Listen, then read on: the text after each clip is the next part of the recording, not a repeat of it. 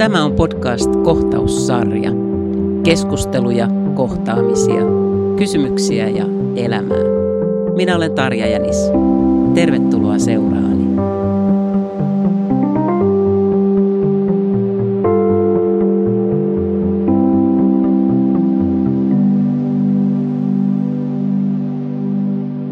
Mukbang tarkoittaa ohjelmaa, jossa seurataan henkilön tai henkilöiden syömistä.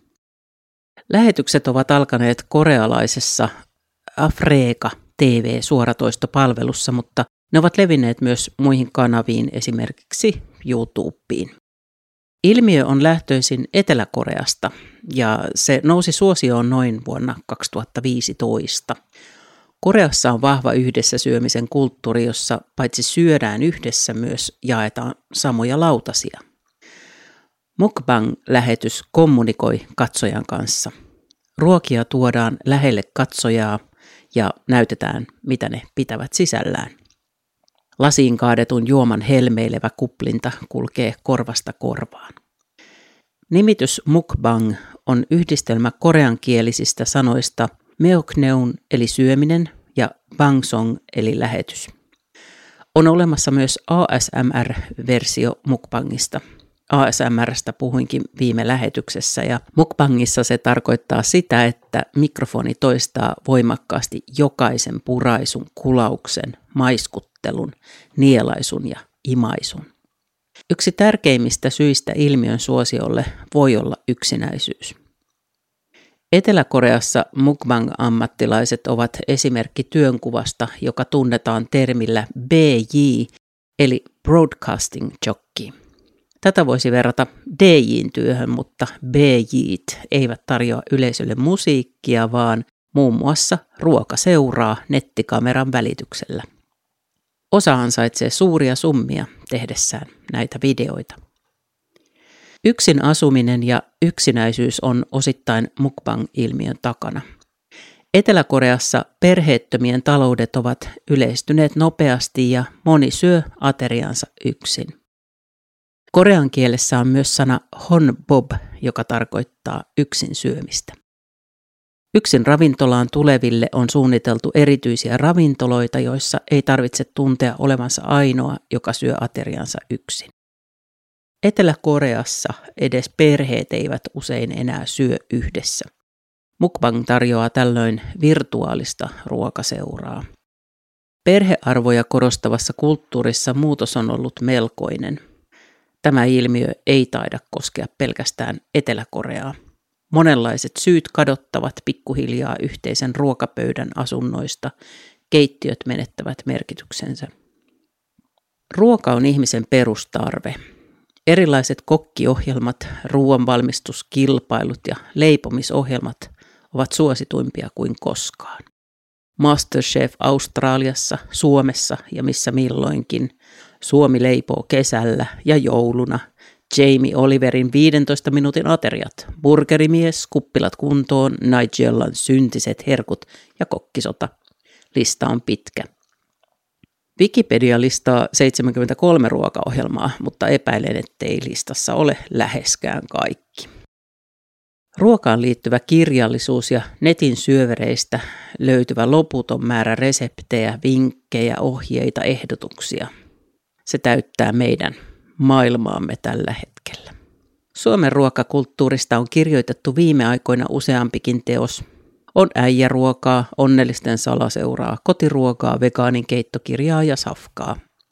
Radiosta voit kuunnella vaikkapa aikamatkaa ruuan ja ruokailun historiaan.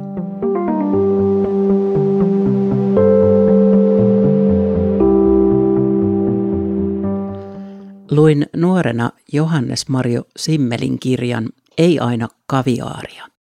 Se on kertomus Tuomas Lievenistä, mestari vakoilijasta vastoin tahtoaan, hänen uhkarohkeista seikkailuistaan ja valituista ruokaresepteistään. Lumoava kirja älykkäästä agentista. Lainaus kirjasammon esittelytekstistä Lieven kulkee huolettomasti hymyillen halki vihan ja sokean kiihkon täyttämän ajan, sydämessään viisas oivallus. Ei ihminen aina kaviaaria kaipaa. Kirja alkaa sensuaalista kuvauksesta, jossa lingotaan salaattia pyyheliinan sisällä. Teoksessa muun muassa selvitään tukalasta paikasta tarjoamalla yllätyspasteja pöytää kiertävän pienoisrautatien junan tavaravaunun avulla. Sikaa sijoille. Muistan, kuinka kokeilin reseptejä, joista yksi suosikki oli munavuoka Josephine, uppomunat valkokastikkeessa. Se oli saanut innoituksensa tanssia Josephine Bakerista, jota myös mustaksi Veenukseksi kutsuttiin. Muistan myös, kuinka lapsena olen tuijottanut lumoutuneena pata kakkosta ja sen tunnussävelen tunnistavat varmaan kaikki, jotka ohjelmaa aikoinaan seurasivat. Viime joulun alla televisiossa näytettiin uusintoja tästä legendaarisesta ohjelmasta ja naulauduin kuin tatti television ääreen. Patakakkoseen liitän vahvasti kodin lämmön, perinteet, turvallisuuden, perinneruuat ja juontajien välisen sanailun. Palataan mukbangiin. Eräältä keskustelupalstalta löysin seuraavan kommentin koskien mukbangia. Yksinäisenä on kiva saada seuraa syömishetkiin, varsinkin henkilöltä, jota seuraa somessa. Ja kiva, kun joku hoikkavartaloinenkin syö ja näyttää, että se on ihan normaalia. Et muutu elefantiksi yhdestä heseateriasta. Videot ovat rentoja. Niin kuin kaikessa, niin jotkut tykkää ja jotkut ei. Ketään ei kuitenkaan vahingoiteta, joten silloin voi vain olla katsomatta videoita ja antaa niiden katsoa, jotka tykkäävät. Varmasti sinäkin löydät itseäsi kiinnostavaa sisältöä, mistä joku toinen taas ei pidä. Lainaus loppuu. Olen itse seurannut Hamsia. Hänellä on yli viisi miljoonaa seuraajaa. Hän valmistaa itse suuren osan aterioistaan ja onkin ollut todella mielenkiintoista tutustua korealaiseen ja aasialaiseen ruokakulttuuriin. Videot ovat laadukkaasti tehtyjä ja leikattuja. Hamsin keittiö on kiehtova. On puhuvia kodinkoneita ja painekattiloita, mausteita, ruoanlaittovälineitä, perunoita, sipulia, nuudeleita, lihaa, kalaa ja vaikka sun mitä. Olen jo melkein tehnyt kimchiä. Toki ensin ostin sitä säilykkeenä selvittääkseni, pidänkö sen mausta vai en.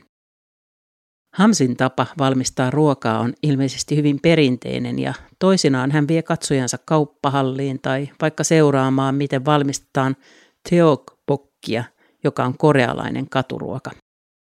Teokbokit ovat riisijauhoista tehtyjä tuhdin nuudelin oloisia pötkylöitä, joita riisikakuiksikin sanotaan. Ne ovat tosin kaukana niistä pahvisenmakuisista läpsyköistä, joita meillä kutsutaan riisikakuiksi. Erässä jaksossa taas selvästikin valmisteltiin isoja juhlia ja ruokaa valmistettiin porukalla ja lattialla istuen.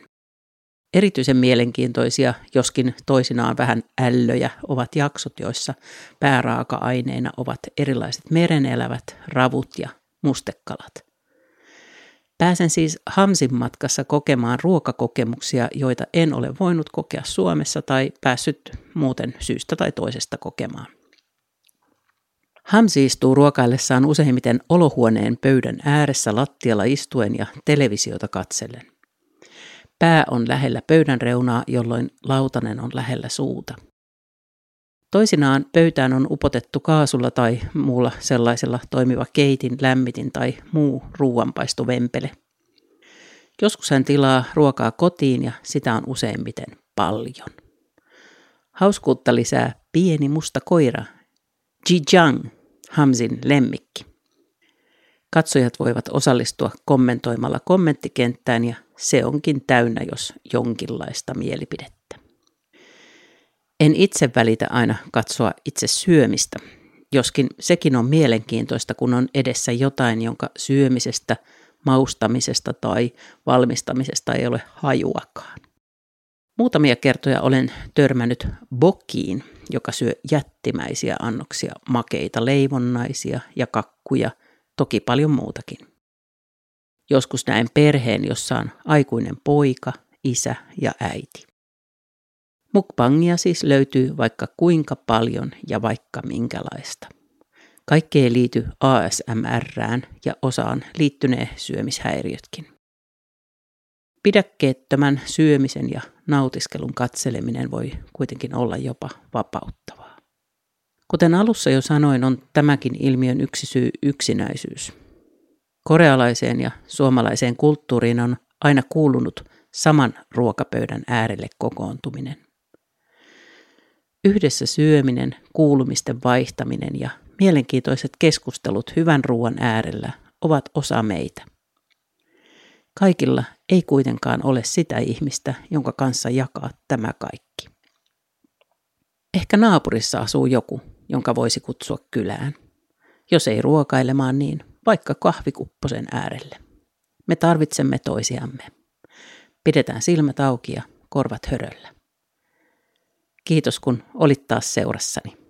Tavataan jälleen ensi kerralla. Moi moi!